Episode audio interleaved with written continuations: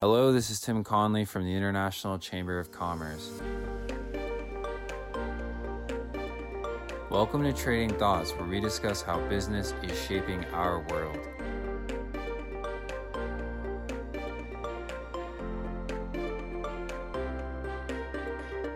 The African Continental Free Trade Area, which came into effect in January, has the potential to grow into one of the most important tariff free trade blocs in the entire world.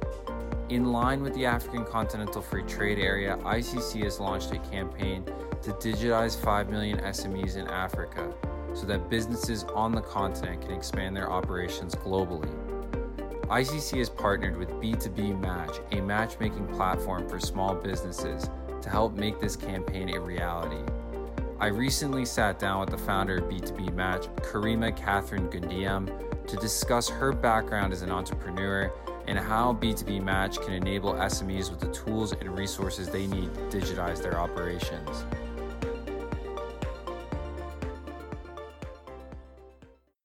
Karima, thank you for joining us today. Uh, before we jump into your backstory and learn more about your company, B2B Match, how have you been holding up over the past year, especially in light of the COVID 19 pandemic? Well, thank you, Tim. Thank you for having me. I'm really glad. I actually had COVID in March at the beginning of the pandemic and was down for about a month. Uh, it gave me a lot of time to think and put things into perspective because literally I couldn't breathe properly. I'm well recovered and had a really successful year. Uh, that's in part because of the nature of my business, which I know we'll talk about a few in a few minutes.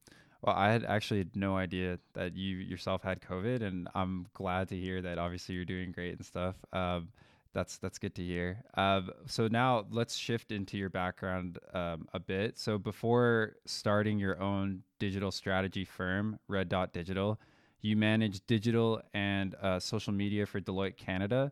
You also directed social media for Ford. Did you always want your own company?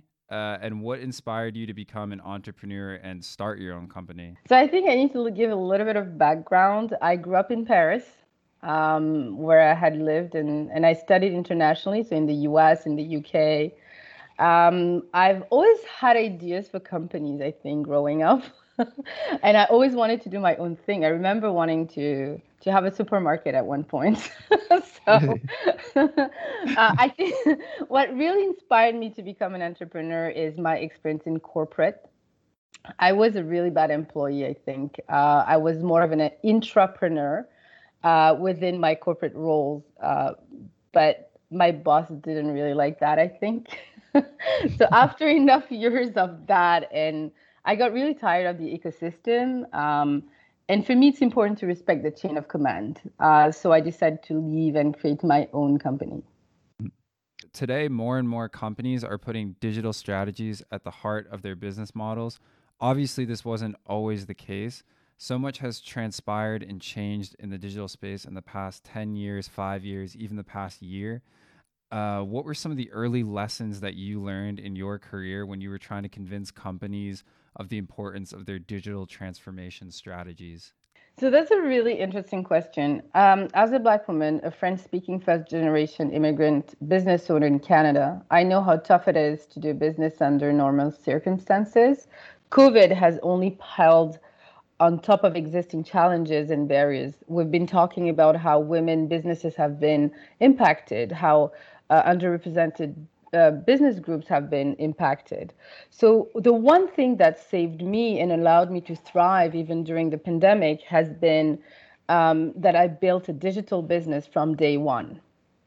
Uh, so, we talk about digitization, digitalization, and digital transformation.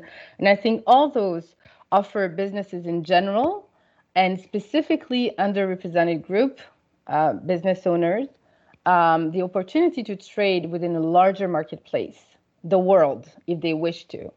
Um, everything I'm saying is obviously to be taken with a grain of salt because not every business is to be transitioned online. But if you're part of an underrepresented group like a women uh, owned business or um, you know an ethnic um, group, um, what digital opportunities allow you to do is to sell your product and services differently than from a face-to-face world where you, typically you can be the victim of racism, of discrimination, and with online, you can actually benefit from the anonymity of doing business online. Mm. So that's a reality that has transpired with COVID. Times have changed. More and more companies today are realizing the importance of social media as a tool for amplifying their services to consumers. How has social media changed in the past decade for companies, and where do the gaps exist today? So I started working in social media in 2007. Um, at the time, I remember companies would come to us and say, I want a widget. Or it was at the beginning of Facebook. Um, I think what has changed, and when you've been in this business for long enough, like I have, what you see that has changed is really scale, reach, and complexity. But the principles are there. Uh, we're talking more about ethics, sustainability. It's more of a mature field. Uh, the business side also has grown in social media. There are more jobs attached to social media, and that's good. I think the fundamental gap is when business a business treats social media like a kid's game or a quick fix, uh, something that doesn't really require business understanding. Um, and a lot of my work in digital transformation is to bridge that gap for decision makers and help them understand the business opportunity in social media. Um, you know, you, you can do social media well without digital transformation and vice versa. Let's ba- bounce back to COVID for a second. Uh, COVID 19 obviously is having devastating health and socioeconomic effects on the lives and livelihoods of people around the world. Small and medium sized enterprises have been particularly impacted by the consequences of COVID 19. Uh, you started your company, B2B Match, a business matchmaking platform before the COVID 19 pandemic, uh, to connect SMEs with one another from around the world. Why did you decide to start this platform? And how do you think that the COVID 19 pandemic will impact the platform moving forward? It's, it's actually another super interesting question. And in hindsight, this is why hindsight is really amazing. um, you, you'll see, I actually launched the platform in February, literally three weeks before the global uh, lockdown. And I remember um, I, I, had presented B2B Match to a number of organizations uh, in, from January. In many people's mind, they didn't really need a platform like that because they could still hold traditional events. So a lot of the responses I had was, well, okay, we'll see, right?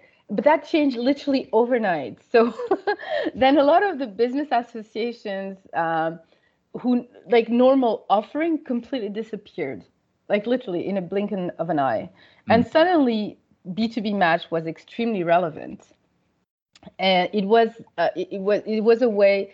I mean, it was um, really interesting how uh, that highlighted and enhance the need those companies and association had.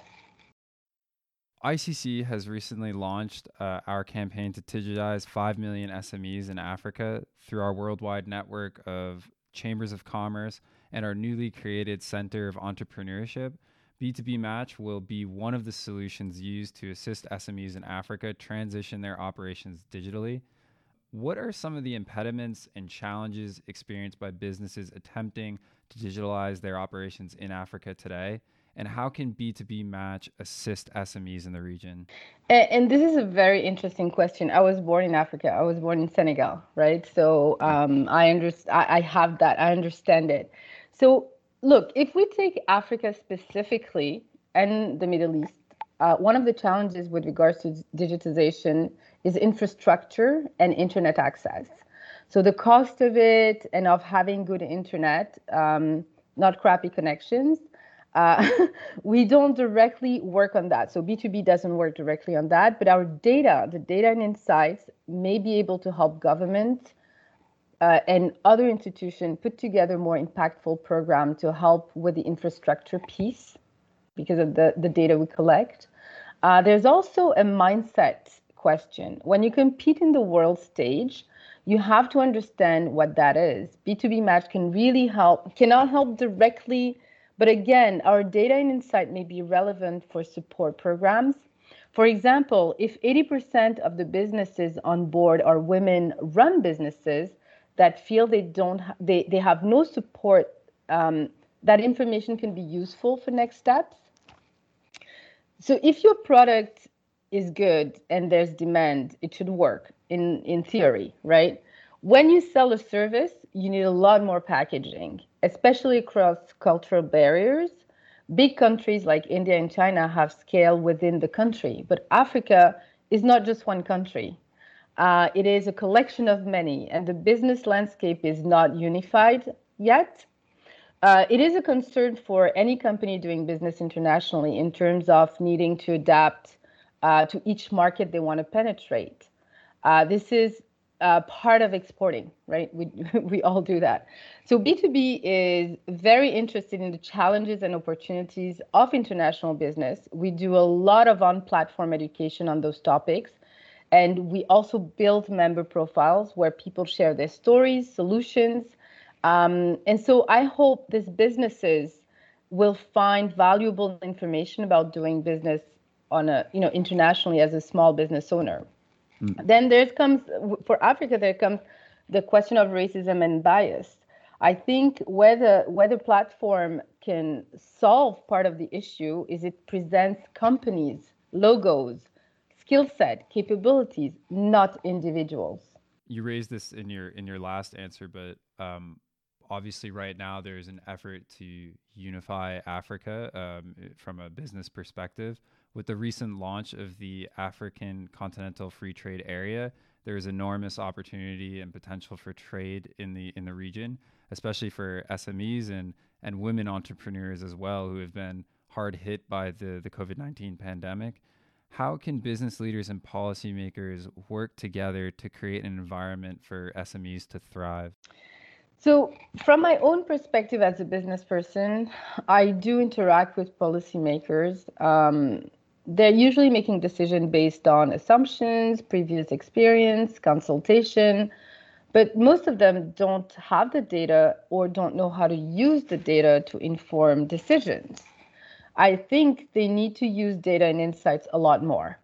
Um, if the data doesn't exist, they need to go collect it. If they have the data, they need to learn how to derive insights from it.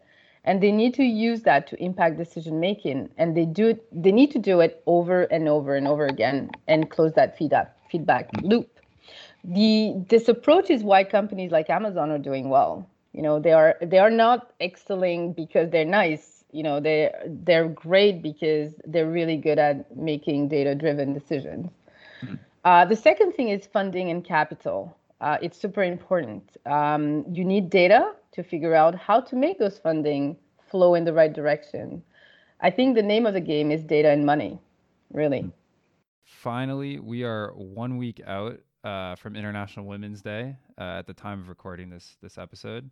ICC has a network of 45 million companies of all sizes, sectors, and geographies what one message would you leave with women business leaders listening in today? Wow, that's a that's a big one.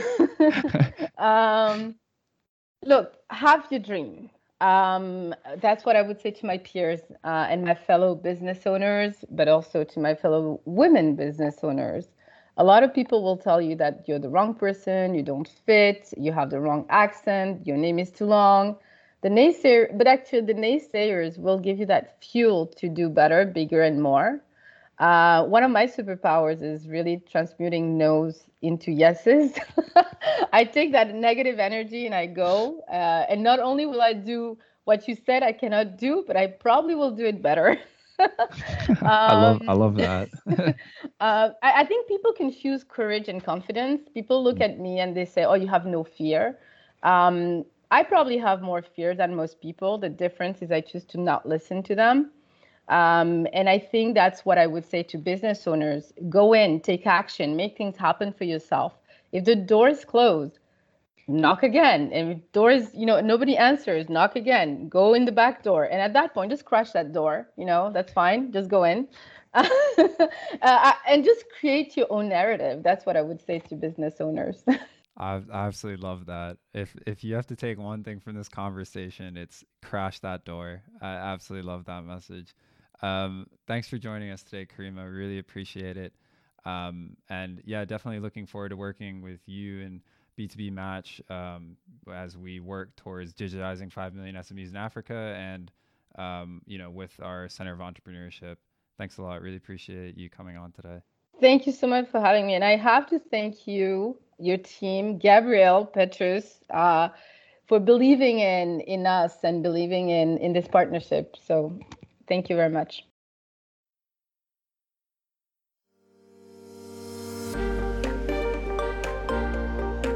Thanks for tuning in to this episode of Trading Thoughts.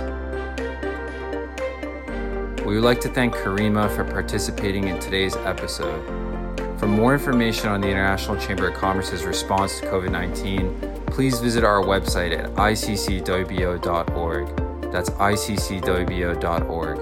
Share your thoughts about today's episode on LinkedIn, Twitter, or Facebook using hashtag Trading Thoughts. See you next time.